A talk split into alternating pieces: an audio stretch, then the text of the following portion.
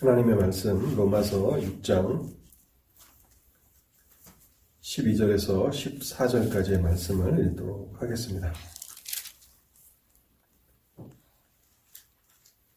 그러므로 너희는 죄가 너희 죽을 몸을 지배하지 못하게 하여 몸의 사욕에 순종하지 말고 또한 너희 지체를 불의의 무기로 죄에게 내주지 말고 오직 너희 자신을 죽은 자 가운데서 다시 살아난 자 같이 하나님께 드리며 너희 지체를 의의 무기로 하나님께 드리라. 죄가 너희를 주장하지 못하리니 이는 너희가 법 아래 있지 아니하고 은혜 아래에 있음이라. 아멘. 설교를 위해서 잠시 기도하도록 하겠습니다.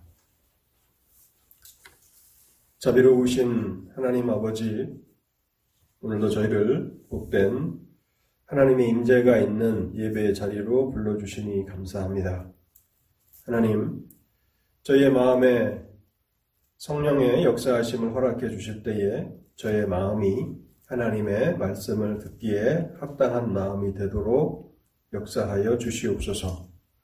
길거와 같은 마음이 되지 아니하게 하옵시고 목터와 같이 부드러운 마음이 되게 하여 주실 때에 하나님께서 이 시간 강단을 통해서 주시는 말씀을 믿음으로 받게 하시고 그래서 우리의 마음에 그 말씀이 떨어져서 30배와 60배와 100배의 결실이 있도록 하나님 말씀을 통해서 저희의 영혼을 찾아오시기를 원하옵나이다. 부족한 종이 말씀을 증거하기 위해서 단에 섰습니다. 그리스의 보배로운 피로 정결케 하여 주실 때에 주께서 사용하시는 도구가 되게 하시고 성령의 은혜를 허락해 주실 때에 말씀을 온전히 대언하게 하옵소서. 하나님, 거룩한 주일이 되었지만 함께하지 못하는 성도들도 있습니다. 어느 곳에 있든지 하나님께서 사랑하시는 백성들을 돌아보아 주실 때에 죄악의 길이 있지 않게 하시고 또 실족하지 않도록 하나님께서 선하신 길로 인도하여 주옵소서. 그래서 하나님을 예배하는 그 기쁨이 그 삶의 경험되게 하시고 그 즐거움과 영광을 놓치지 않는 백성들 되게 하옵소서. 이 시간을 온전히 주의 성령께 의탁하올 때에 이 모든 말씀 우리 주 예수 그리스도의 이름으로 기도하옵나이다. 아멘. 로마서 6장은 믿음으로 의롭다 하심을 받은 성도가 계속 죄 가운데 거할 수 있는가라고 하는 주제로 시작을 합니다. 사람은 자신의 행위가 아니라 믿음을 통해서 하나님의 은혜로 구원을 받게 됩니다. 이처럼 하나님의 은혜로 구원받은 성도가 구원 이후에 계속 죄 가운데 살 수 있는가? 라고 하는 이 문제를 다루고 있습니다. 바울은 이 질문에 대답하기 위해서 성도의 구원에 있어서 중심 주제 가운데 하나인 그리스도와의 연합이라는 주제를 설명하고 있습니다. 사람이 예수를 믿어 하나님의 은혜로 구원을 받는다는 것은 그리스도와 연합되는 것이라고 설명합니다. 그리스도께서 내 안에, 내가 그리스도 안에 있는 것입니다. 로마서 6장, 6장 2절은 이 그리스도와의 연합의 놀라운 결과를 진술하는데요. 2절은 이렇게 우리에게 선포합니다. 죄에 대하여 죽은 우리가. 죄에 대하여 죽은 우리가. 그리스도와의 연합의 결과로 그리스도 안에 있는 성도들은 죄에 대해서 죽었다고 선언하고 있는 것입니다.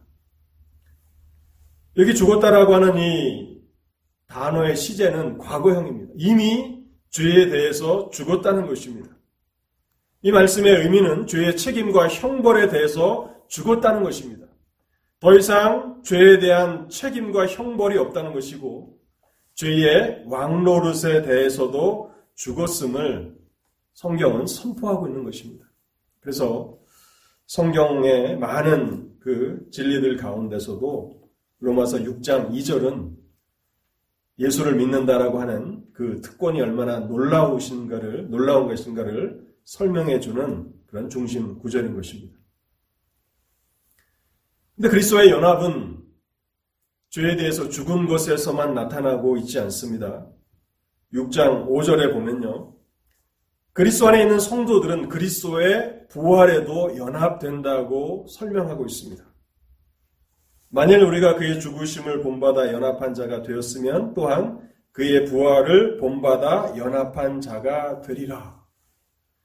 그리스도의 십자가의 죽으심에 연합되어서 죄에 대해서 죽게 되고 예수 그리스도의 부활에 동참하여서 이제는 그리스도와 함께 하나님 보좌 우편에 앉아 있다라고 성경은 우리에게 선언하고 있는 것입니다. 그래서 에베소서 2장 5절과 6절 황금 구절이라고 할 수 있는 그런 본문이지 않습니까?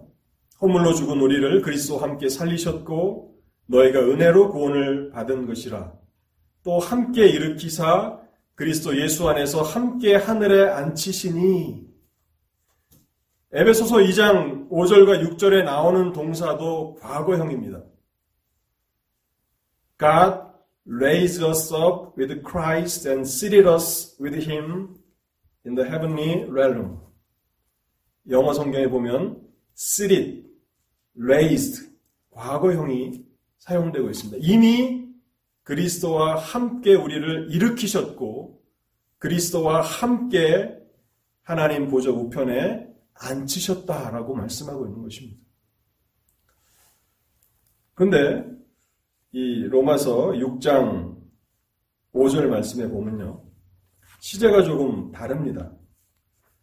6장 5절은 연합한 자가 되리라 라고 미래형을 쓰고 있습니다. 영어 성경에 보면 we will이라고 그 미래형이 사용되고 있는데요. 이미 우리가 이 부분들을 살펴보았지만 다시 복습하는 차원에서 말씀을 드립니다. 성경은 1.1획도 변하지 않는 영원한 진리의 말씀입니다. 그래서 단어 하나를 선택할 때에 단어의 시제 하나를 선택할 때에 아무런 의미가 없이 선택하지 않는다는 것입니다. 분명히 로마서 6장에서는 성도의 그 부활에 참여함을 미래형으로 서술하고 있는데 에베소서 2장은 과거형으로 서술하고 있습니다. 그렇다면 성경이 서로 모순된 것입니까? 그렇지 않습니다. 두 가지 진리를 전하고 있는 것입니다. 성도는 영적으로는 이미 그리스도의 부활에 참여하여서 그리스도의 승천에 동참하였고 현재는 하나님 보좌 우편에 앉아 있는 것입니다. 그러나 성도는 몸을 가지고 있지 않습니까? 우리는 몸을 가지고 있습니다. 우리 몸은 아직 그리스도의 부활에 동참하지 않은 것입니다. 그래서 we will certainly also be united with him in his resurrection. 영어에서는 우리가 그리스도의 부활에 동참하게 될 것이다. 우리 몸이 영혼이 아니라 우리 몸이 그리스도의 부활에 장차 동참하게 될 것이라는 미래형을 사용하고 있는 것입니다. 그리고 우리는 이 그리스도와의 연합이라는 이 진리를 세 번 살펴보았는데 연합의 목적이 무엇인가를 또한 살펴보았습니다. 왜 성도는 그리스도와 연합되는가? 그것은요, 죄에 대해서는 죽고, 더 나아가 사망의 왕노릇에, 왕노릇에 대해서도 죽고 더 이상 성도는 죽음을 두려워하지 않습니다. 오히려 죽는 것도 유익한 것을 알기 때문에 사망의 왕노릇에 굴복하지 않기 위해서 그리고 적극적으로는 이제 하나님에 대해서 살기 위한 것이라고 성경은 말씀하고 있습니다. 6장 11절 말씀인데요. 이와 같이 너희도 너희 자신을 죄에 대하여는 죽은 자요 그리스도 예수 안에서 하나님께 대하여는 살아있는 자로 여길지어다. 하나님께 대해서 살아있는 사람들, 하나님께 대해서 반응하는 사람들이 되는 것입니다. 구원 이후의 성도의 삶은 하나님께 대해서 살아있는 삶입니다. 삶의 모든 것들을 하나님과의 관계에서 바라보고 생각하고 결정하는 것입니다. 왜 성도는 하나님의 말씀을 따라서 거룩하게 살아갑니까? 이것은 성도 한 사람의 개인의 구원이 달린 문제가 아닙니다. 성도의 구원은 전적인 하나님의 은혜로 이루어지는 것입니다. 왜 성도는 구원 이후에 하나님의 말씀을 따라서 거룩하게 살아가는가?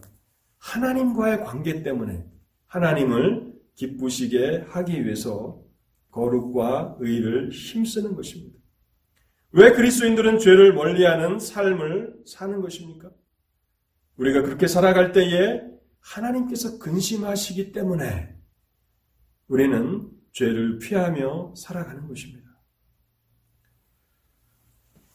우리가 이미 이 세 번의 설교를 통해서 그리스도와의 연합이라는 주제를 생각해 보았고요. 오늘은 이제 12절에서 14절까지를 생각해 보려고 하는데요.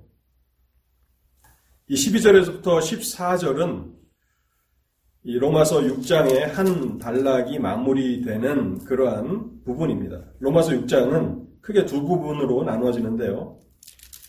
6장 1절에서 14절까지가 한 단락이고 15절에서 23절까지가 두 번째 단락입니다.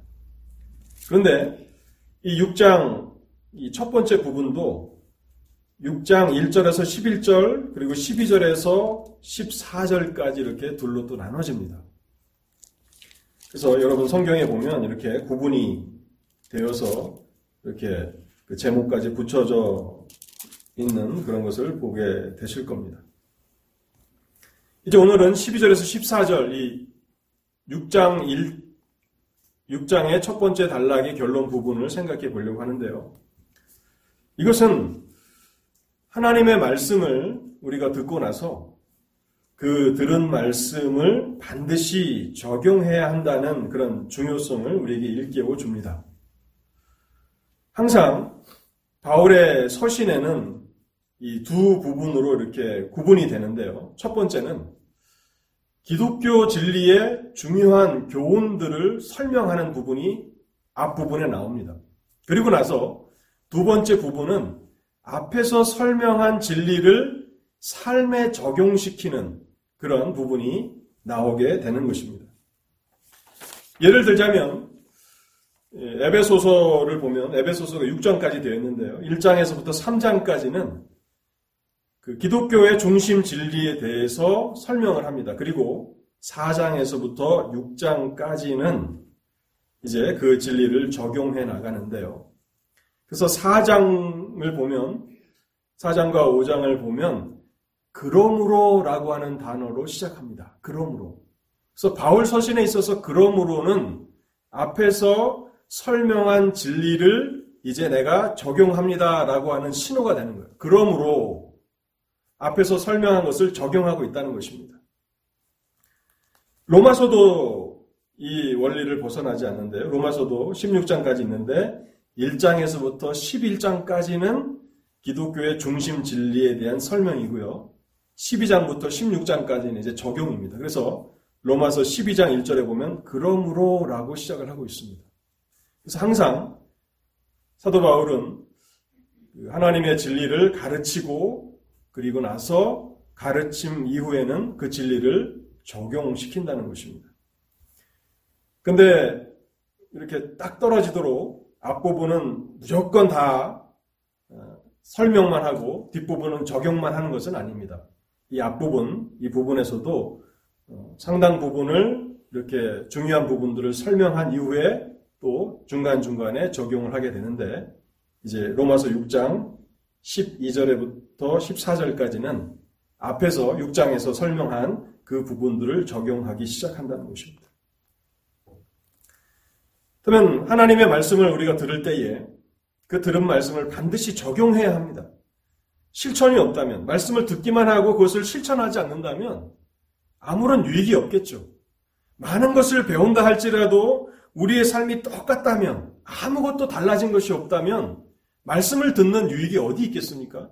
그래서 우리는 말씀을 들을 뿐만 아니라 들은 말씀을 반드시 실천하고 적용하기 위해서 힘써야 하는 것입니다.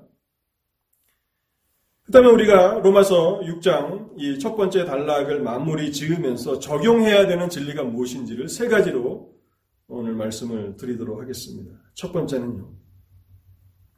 우리가 앞에서 구원이 무엇인지 하나님의 은혜로 구원을 받는다는 것이 무엇인지 그것은 그리스도와 연합된다라고 하는 아주 위대한 진리를 생각해 보았는데 그것을 우리가 잘 이해했다면 첫 번째 적용은요.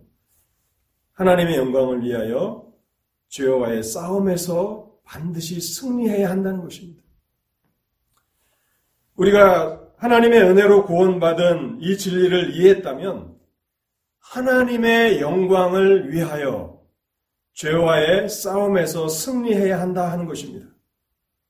제가 12절 말씀을 다시 한번 읽어보겠습니다. 그러므로 너희는 죄가 너희 죽을 몸을 지배하지 못하게 하여 몸의 사욕에 순종하지 말고 또한 너희 지체를 불의의 무기로 죄에게 내주지 말고 하나님의 은혜로 구원을 받는다라고 하는 그 교리의 위대함을 생각했다면 죄와의 싸움에서 승리하라는 것입니다. 여기 보면 그러므로 너희는 죄가 너희 죽을 몸이라고 그렇게 설명을 하고 있습니다. 성도의 몸을 가리켜서 죽을 몸이다 라고 그렇게 표현하고 있습니다. 우리가 6절에서 6절 그 하반절에 보면 죄의 몸이 죽어 다시는 우리가 죄에게 종노릇하지 아니하려 함이니라고 하는 그 말씀을 생각해 봤는데요. 6절에서는 죄의 몸이라고 설명을 하고 있고 12절에서는 죽을 몸이라고 설명을 하고 있습니다.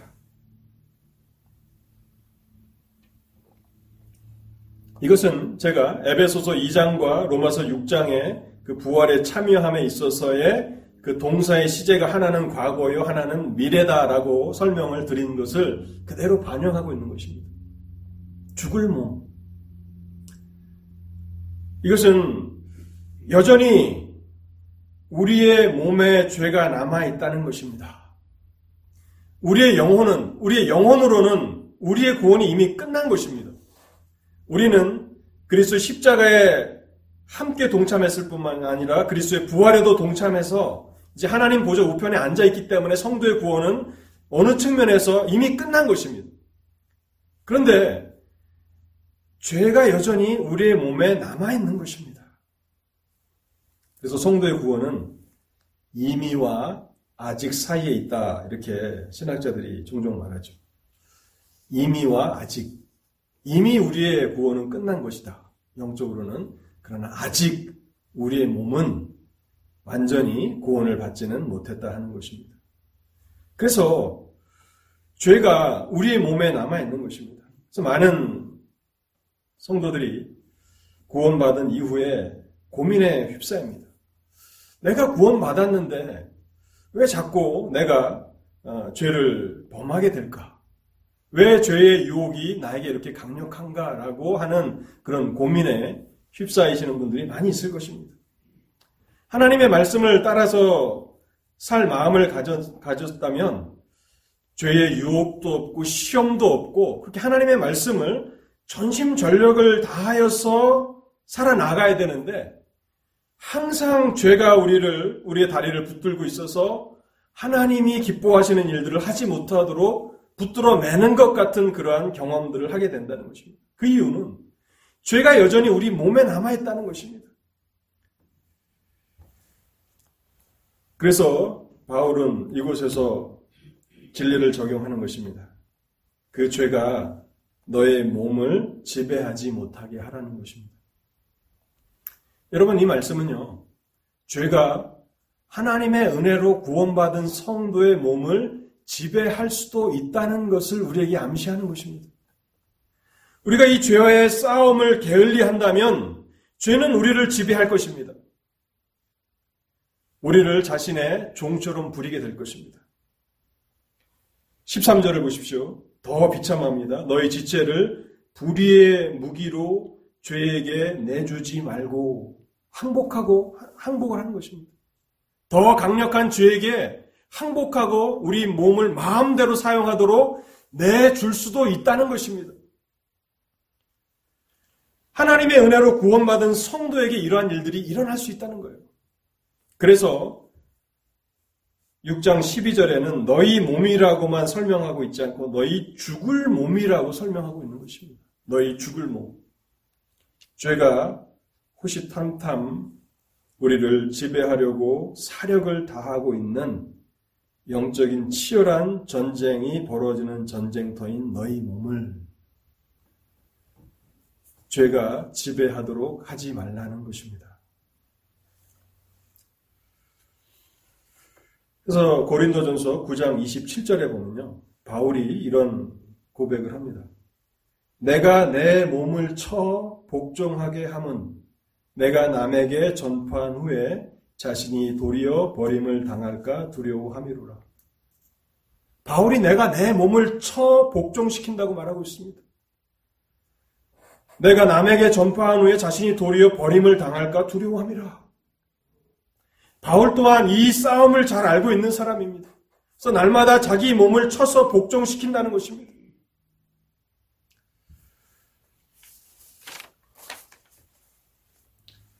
그런데 여기에서 교훈을 주면서 이 죄의 몸이라고 하는 이 죽을 몸이라고 하는 이 단어가요.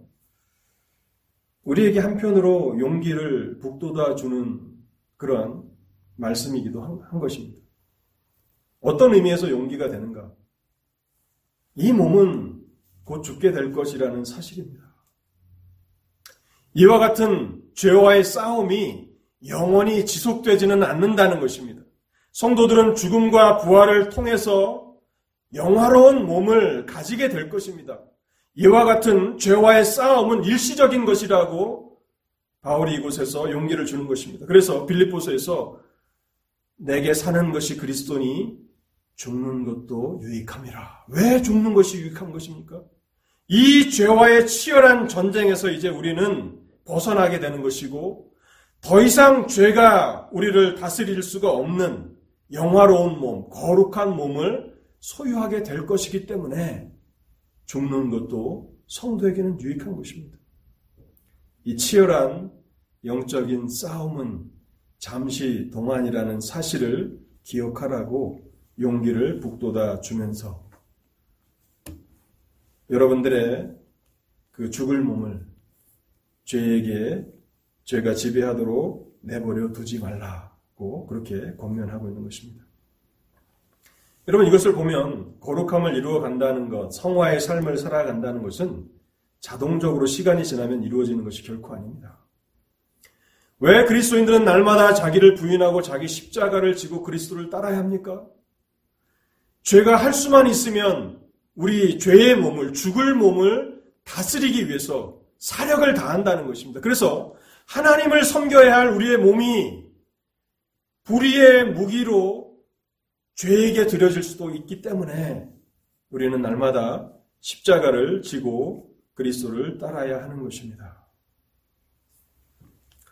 어떤 분들은 성화와 거룩함은 한순간에 어떤 체험으로, 은혜로 된다라고 그렇게 생각하시는 분들이 계신데, 오늘 하나님의 말씀을 곰곰이 생각해 보십시오. 왜 이런 말씀들을 우리에게 주시는 것입니까?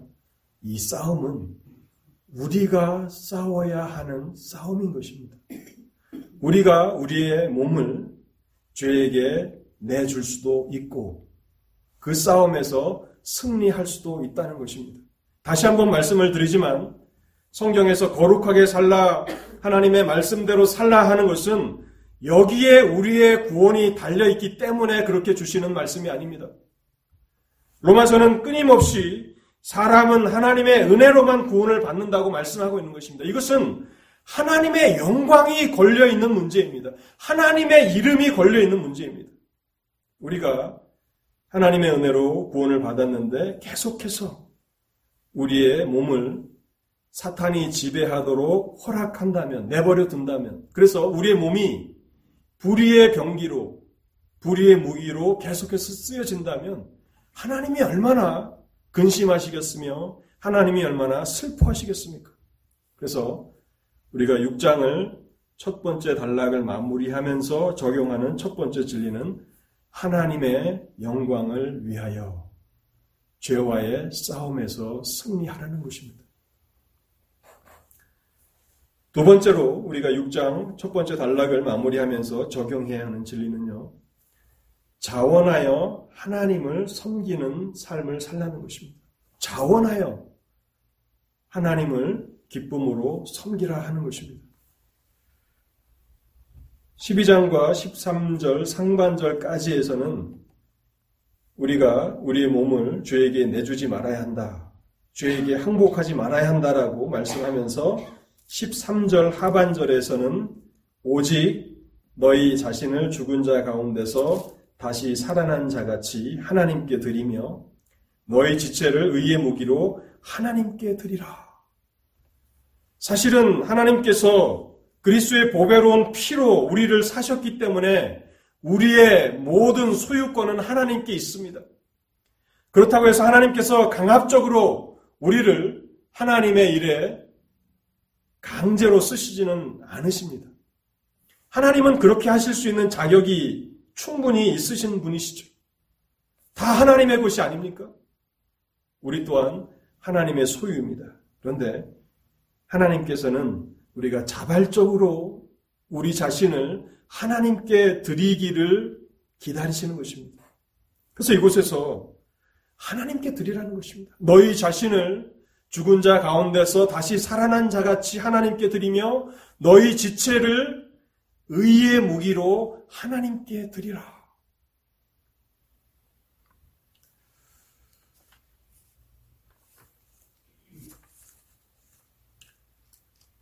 여기 본문에 보면 그 죄에 대해서 그렇게 얘기할 때와 또 하나님께 대해서 그렇게 이야기할 때에 미묘한 차이가 있습니다. 여기 보면 너희 지체라고 하는 그런 말을 쓰고 있는데 너희 지체를 여기 지체라고 하는 이 말, 이 말은 그 죄의 몸의 부분들을 말하는 것입니다. 우리 몸의 부분들을 말하는데 우리의 마음, 또 우리의 생각, 우리의 의지 등을 말하고 있는 것입니다. 이 모든 부분들을 하나님께 드리라고 이렇게 말씀하고 있습니다. 그러면서 덧붙여서 너희 자신도 하나님께 드리다 드리라라고 그렇게 말씀하고 있습니다. 근데 전반전에, 전반 부분에서 죄에게 너의 지체를 내주지 말라고 말씀을 하고 있지만 너희 자신을 죄에게 주지는 말라는 말은 하고 있지 않습니다. 그 성경을 보면 이런 미묘한 차이가 있는데 우리가 성경을 읽어 나갈 때 그냥 성경을 대충 이렇게 읽고 넘어 갈 때는 이러한 차이들이 잘 나타나지 않습니다. 근데 여러분, 성경은 우리가 부지런히 읽어야 할 뿐만 아니라 성경을 연구해야 합니다. 이러한 미묘한 차이가 왜 있는가를 끊임없이 질문하면서 성경을 공부하고 연구해야 하는 것입니다. 앞에서는 분명히 지체라고만, 너희 지체라고만 했는데 하나님께 드릴 때는 너희 자신과 너희 지체를 하나님께 드리라.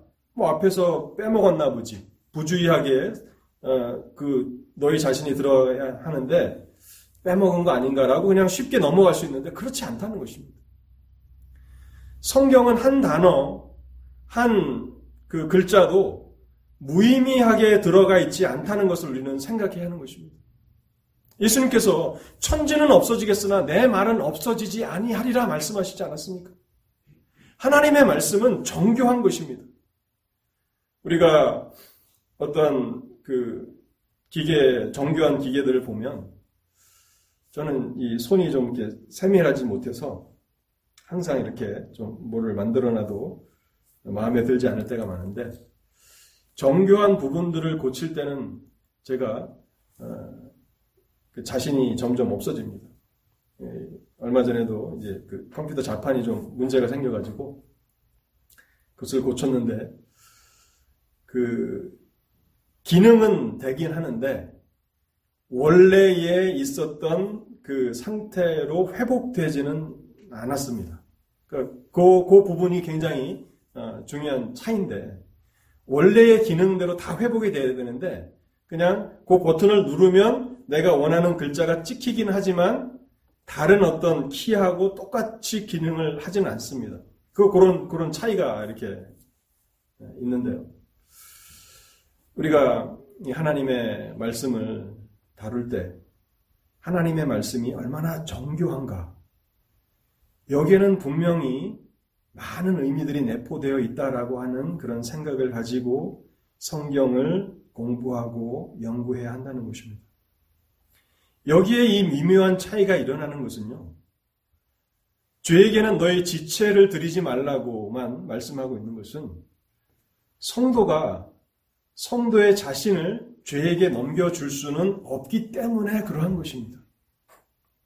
이미 제가 에베소서 2장을 설교하면서 이미 성도들은 영적으로 구원받은 사람이고 그 구원의 문제는 끝난 것이라고 말씀을 드렸지 않습니까? 그렇기 때문에 너희 자신을 죄에게 내주라 그렇게 말씀을 할, 수, 말씀을 할 수가 없는 것입니다. 그 사람이 그리스도 안에 있는 사람이라면 그 사람 자신을 죄에게 내어 줄 수는 없습니다. 그러나 몸이 죄에게 지배되도록 버려 포기하고 항복할 수는 있다는 것입니다.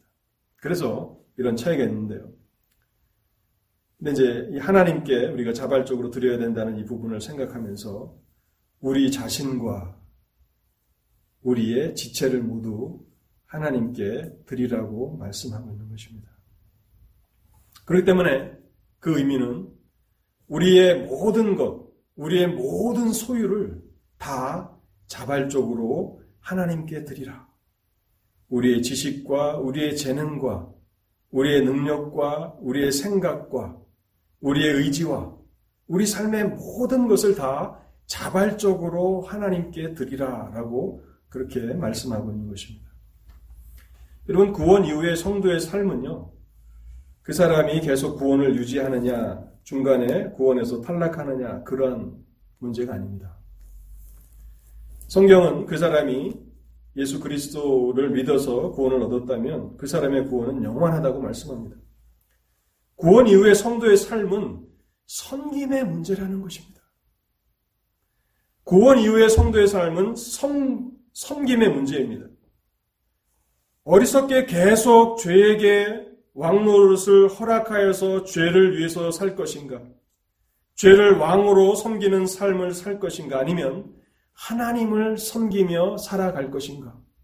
구원 이후 성도의 삶은 섬김의 문제라는 것입니다. 누구를 섬길 것인가? 그것의 문제입니다. 그래서 로마서 6장 16절에 이렇게 말씀합니다.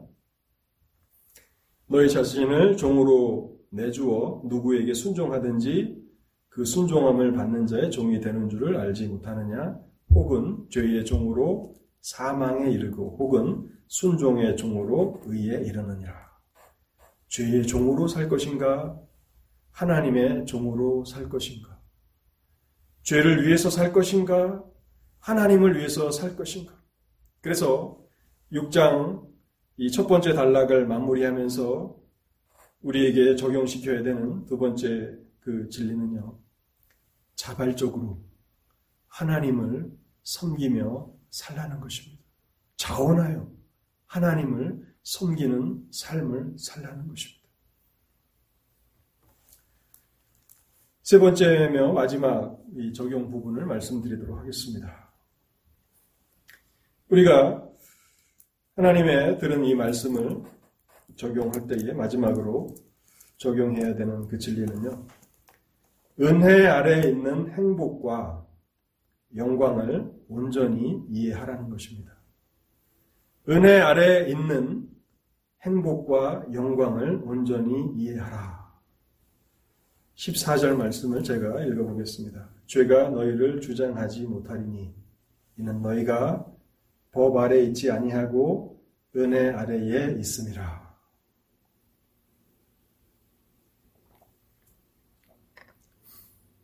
14절은 이 진리를 적용하는 일에 있어서 결론이며 무한한 용기와 소망과 승리에 대한 확신을 주는 말씀입니다.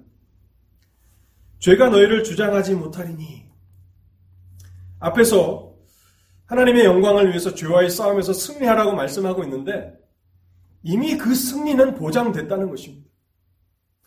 죄는 우리를 이길 수 없습니다. 죄는 그리스도 안에 있는 성도를 이길 수 없습니다. 죄는 너희를 주장하지 못한다고 말씀하고 있습니다. 그 이유가 어디 있습니까? 너희가 법 아래 있지 않고 은혜 아래 있기 때문이라고 말씀하고 있는 것입니다. 이것은 우리의 적용에 가장 강력한 그 근거가 되는 것입니다.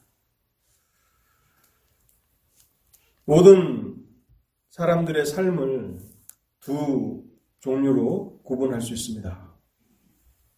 율법 아래 살아가고 있는 사람, 아니면 은혜 아래 살아가고 있는 사람, 이렇게 인류를 두 부류로 나눌 수 있습니다. 그 사람은 율법 아래 있는가? 그 사람은 은혜 아래 있는가? 라고 하는 이 구분이 모든 사람들의 삶을 구분하는 성경의 절대적인 구분이 될 것입니다. 먼저 율법 아래, 법 아래 있다는 그 의미가 무엇인지를 말씀드리도록 하겠습니다. 율법 아래 있다, 법 아래 있다라고 하는 것은 자신의 행위와 의로움을 통해서 하나님 앞에 서는 것입니다. 하나님 앞에 심판을 받는 것입니다. 이 경우에 있어서 오직 율법에 요구하는 바를 얼마나 철저하게 성취하였는가의 여부에 따라서 그 사람의 삶이 평가됩니다. 만일 율법의 요구를 만족시키는 일에 있어서 조금이라도 부족한 부분이 있다면 그 사람은 율법의 저주를 받게 될 것입니다. 여러분, 법 아래 있다는 것은 우리도 이 세상을 살아가면서 경험하는 것이죠. 우리가 법 아래 있습니다. 미국 법 아래 있죠. 그래서 모든 법을 하나도 빠짐없이 다 지켜야 하는 의무가 있습니다. 또 우리가 다른 뭐 도둑질 한 적도 없고 살인한 적도 없고 뭐 국가의 세금을 떼먹은 적도 없어도 밖에 나가서 운전을 하다가 스피드 리밋을 넘어가면 경찰은 우리를 범죄자로 잡죠. 우리가 경찰에게 항의합니다. 나 세금 떼먹은 것도 없고 도둑질 한 것도 없고 살인도 안 했다.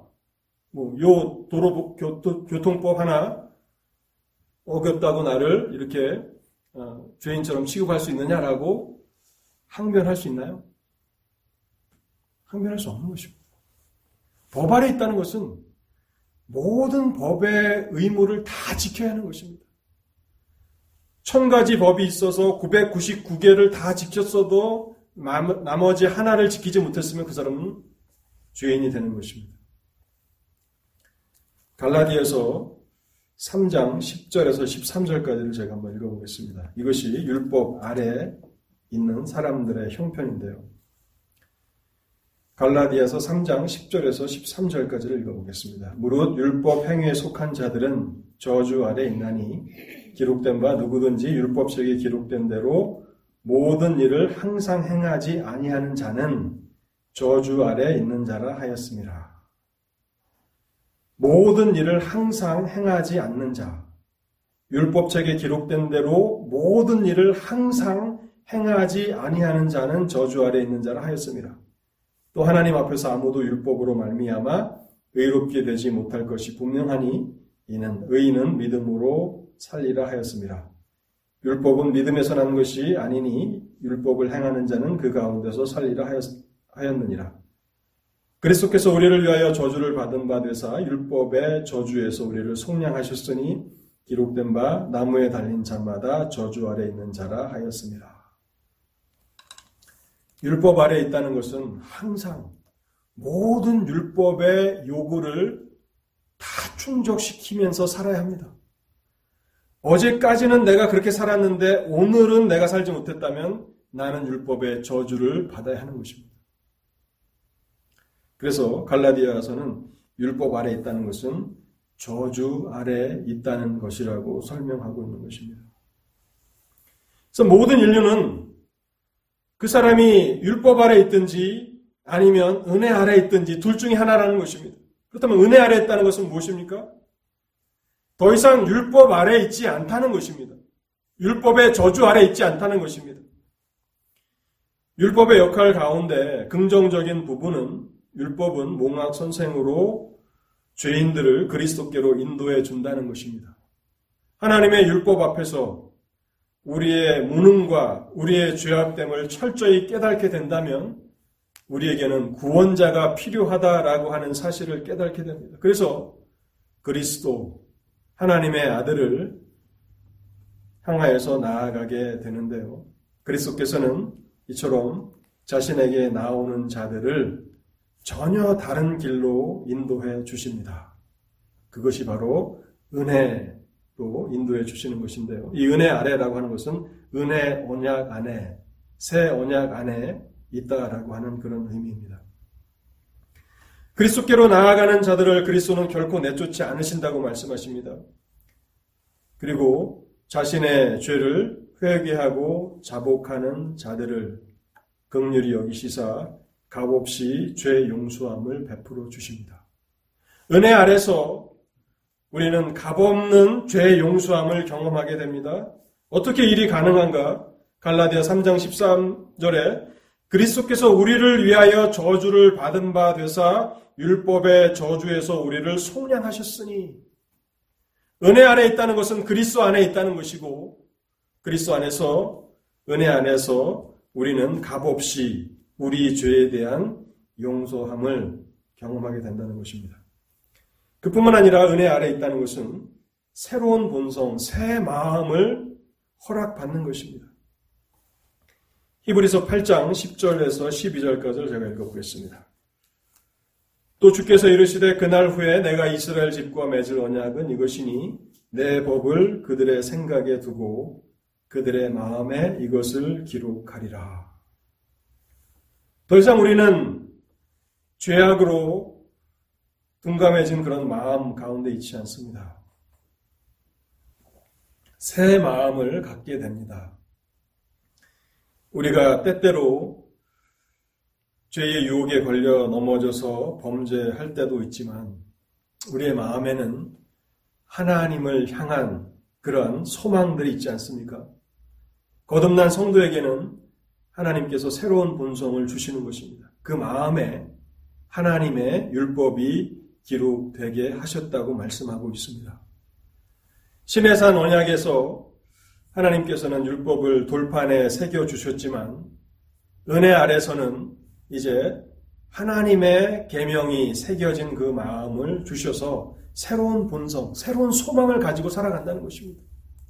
물론 우리가 소원이 있다고 해서 그 일이 다 이루어지는 것은 아닙니다. 우리의 무능력함이 있고 또 죄의 유혹과 죄의 시험들이 있어서 우리가 우리의 마음대로 다 그렇게 살아가지 못하지만 그러나 하나님께로 나아가고자 하는 열망, 하나님을 기쁘시게 하고자 하는 그런 열망이 거듭난 성도에게는 반드시 있다는 것입니다.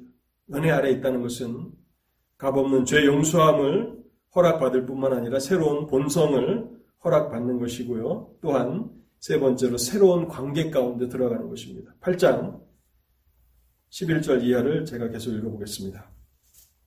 나는 그들에게 하나님이 되고 그들은 내게 백성이 되리라. 이제 하나님은 우리의 하나님이 되는 거고 우리는 하나님의 백성이 되는 것입니다. 하나님과의 새로운 관계 가운데 살아가는 것입니다. 또 각각 자기 나라 사람과 각각 자기 형제를 가리켜 이르기를 주를 알라 하지 아니할 것은 그들이 작은 자로부터 큰 자까지 다 나를 알미라 내가 그리를 내가 그들의 불의를 극률히 여기고 그들의 죄를 다시 기억하지 아니하리라.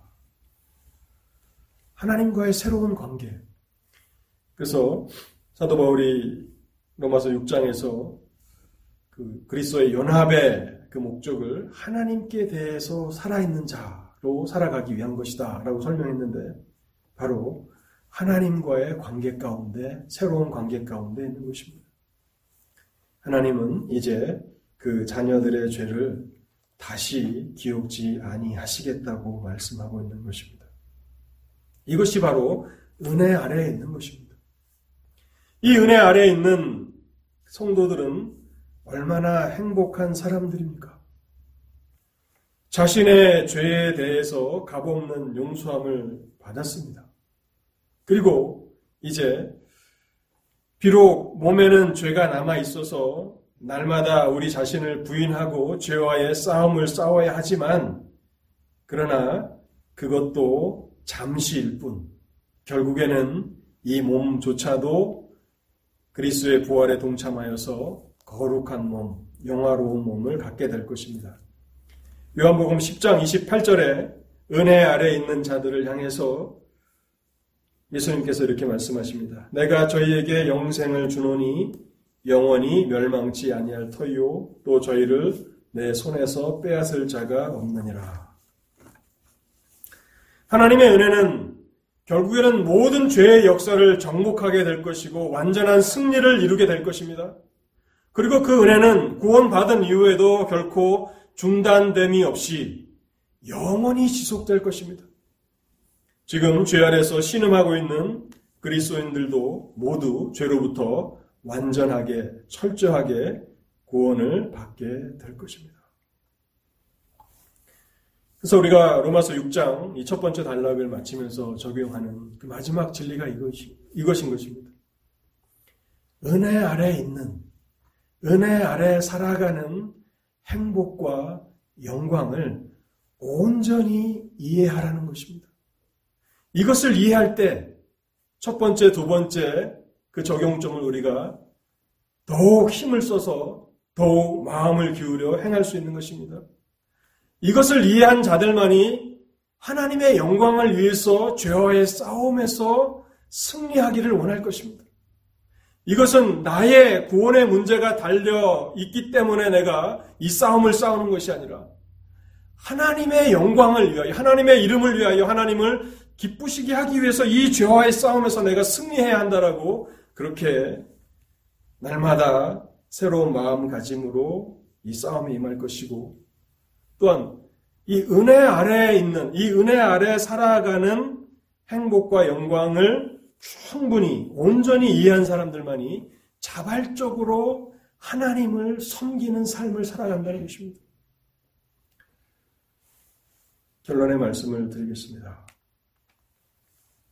하나님께서 그리스도 안에서 어떠한 은혜를 베풀어 주셔서 율법 아래서 건지셔서 은혜 아래로 옮겨 주셨는지를 깊이 생각하십시오. 그 은혜에 보답하는 길이 무엇인지를 생각하십시오. 그리고 장차 우리에게 약속된 하나님께서 확정으로 우리에게 주시는 그 소망이 얼마나 클 것인지를 더 깊이 생각하십시오. 제가 설교를 마치면서 요한일서 3장 2절과 3절 말씀을 읽고 오늘 설교를 마치겠습니다. 요한 사도도 이 소망에 대해서 생각하면서 이 글을 썼는데요. 사랑하는 자들아, 우리가 지금은 하나님의 자녀라.